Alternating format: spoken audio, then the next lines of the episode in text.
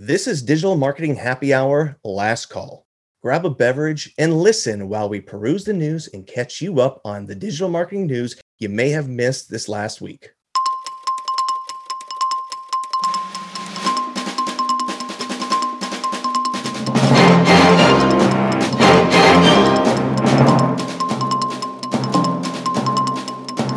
Digital Marketing Happy Hour Last Call is brought to you by Araxum News. Visit news.araxum.com. That's news.araxam.com to stay up to date on the latest digital marketing and MarTech news. It's updated daily, so subscribe today and never miss out.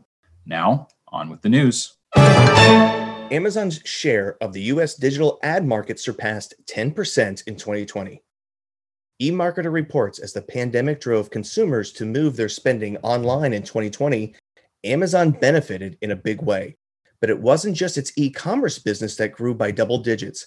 Its advertising business grew by 52.5% last year, pushing Amazon's share of the U.S. digital ad market past 10% for the first time.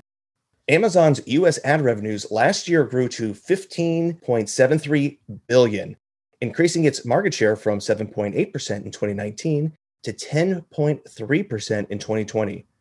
Growth was driven by search revenues from sponsored products and sponsored brands, while video ad revenues and properties including Amazon Fire TV, Twitch, and IMDb TV grew significantly as well.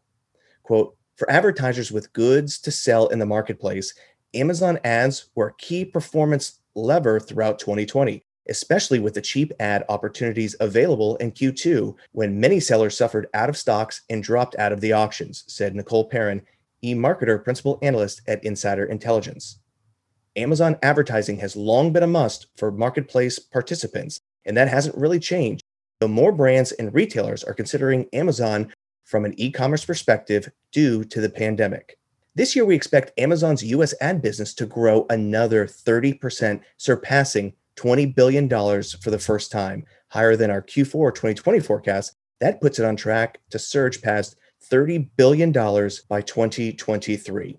Importantly, Amazon continues to slowly chip away at Google's share of total U.S. digital ad revenues, which will shrink from nearly 29% in 2020 to 26.5% by 2023, even as its digital ad business grows.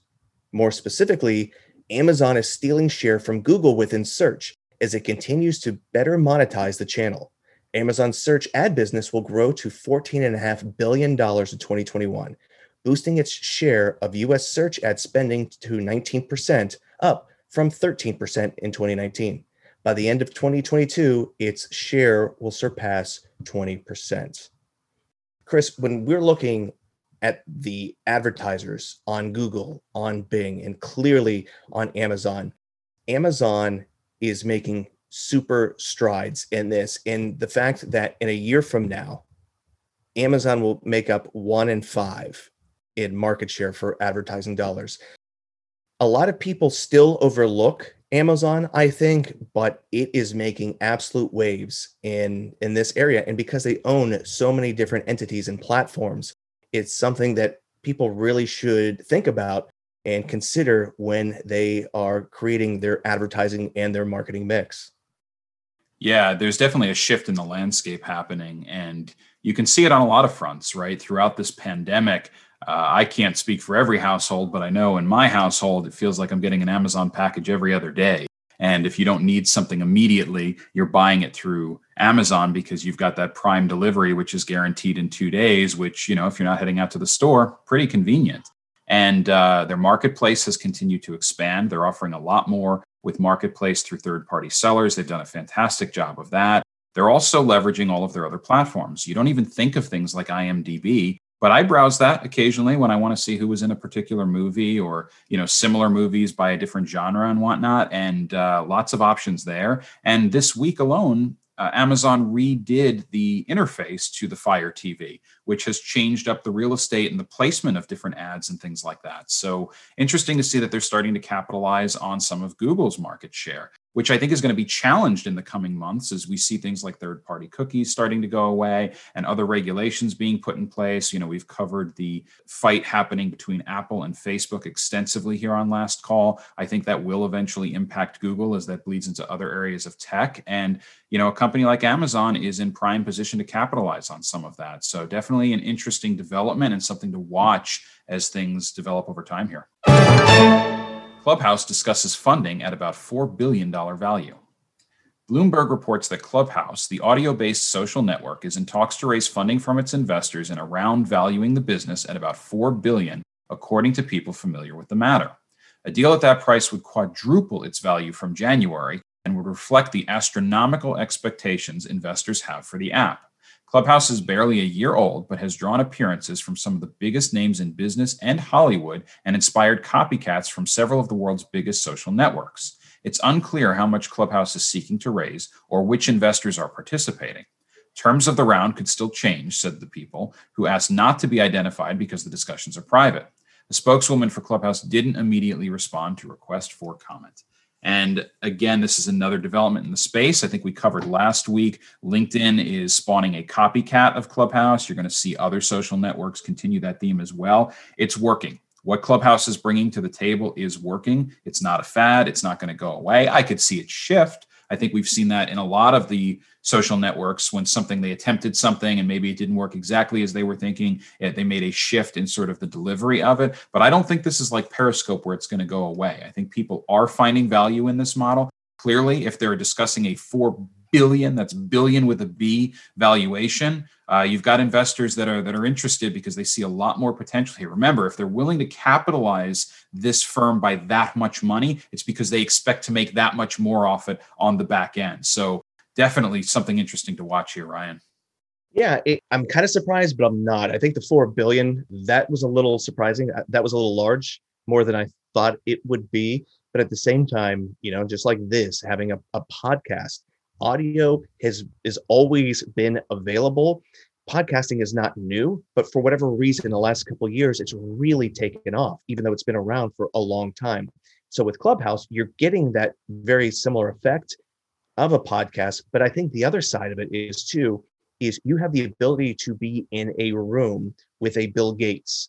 You have ability to be in a room with some of these other sort of celebrities. So you don't have to be just part of this big multinational corporation. Entrepreneurs can help building their business by getting involved in a Clubhouse. So I think that is the lure for everybody of all different sizes, and brands are jumping into it now, realizing that they could really build their brand awareness and add a lot of value to it. So I think that's where we're seeing Clubhouse go. And the LinkedIn's of the world are creating copycats. We talked about Facebook, which is notorious for taking, the goods from other platforms and incorporating into their own. So, competition. I'm curious to see, what happens, at the end of 2021 and seeing if it, and what the other platforms do, if they actually take Clubhouse, don't just copy it, but copy it and make it better. So I think as consumers, we're going to win, at the end of all that. Google's John Mueller, changing dates on pages won't improve rankings. Changing publishing dates on web pages without making any significant changes will not help to improve rankings in Google's search results. Search Engine Journal reports that Google's John Mueller advises that changing publishing dates on web pages will not improve search rankings if no significant changes were made to the content. Mueller first speaks to the user experience considerations of updating the publishing date on a page when making minor changes. Site owners can update the date and time on web pages anytime they want, but Mueller suggests it might be misleading in some cases. And I quote from Mueller, "You can definitely update the date and time on a page whenever you make changes on a web page. If you're just shuffling pictures around in a gallery, that feels kind of misleading with regards to updating the date just because you're shuffling pictures around. So from a user point of view, I would not find that a little bit awkward." Mueller goes on to say, while he doesn't recommend updating the date and time on web pages too frequently, it won't have any impact on search results. "I don't think it would change anything with regards to search, and we definitely wouldn't rank those pages differently in search just because you're changing the date and time on a page." Again, Mueller advises against updating dates on a page after making small changes. He recommends updating dates only when making significant changes to the content. So one of the big things in SEO is when you create content that is a year old, 5 years old, you definitely want to go and update those because at some point they probably have some sort of SEO juice, rankings in favorable with Google. I think what Mueller's saying here, don't just do something small. If you're going to go back, do something somewhat significant. So if you have an article, it's okay to go back and update the stats on that. Keep the original publishing date, and maybe you can even have a little line that says updated and then have that date of when you updated it. So these are things that he is clarifying that people have tried to game the system a little bit, changing the dates, and apparently it won't have much value at all to that. So interesting note from Google on this. Yeah, isn't it ironic, don't you think, that just this past week we had Steve Wiedemann on our main podcast, Digital Marketing Happy Hour, to talk about SEO analytics and tools. And this was actually one of the topics that we covered in the form of what happens when you've got an article that tends to rank well for keywords, but it starts to fall out of date a little bit. And we asked about the process of refreshing it. And this article is sort of interesting because what it's saying is simply stamping a new date on it and rewording a few things is not going to be enough to get your rankings a significant boost. However, if you update the content, with a major refresh and change that date, you might get some value out of it. And I think that's what we're advocating for here is your SEO shouldn't be looking to game the system. Simply slapping a new date on a page isn't going to do that for you. But anytime you write an article and a year or two or three passes, things change, things evolve. The state of the world has changed in the last year alone. And I think the pace of change continues to evolve and happen very quickly here. So I'm certain that there's ways to update articles where you're refreshing the content, you're adding value, and then updating the date. That's not just the simple action of trying to make quick gains and quick wins here. That was a quick recap of some of the top news you may have missed. We'll leave you with this quote from Michael Brenner, CEO of Marketing Insider Group. Content marketing is more than a buzzword. It is the hottest trend in marketing because it is the gap between what buyers want and brands produce. If you enjoy listening to Digital Marketing Happy Hour, please hit that subscribe button so you can effortlessly get that next episode downloaded on your phone. And if you really like us, please give us a rating and a review. We truly appreciate it. This was Last Call. Thank you for listening.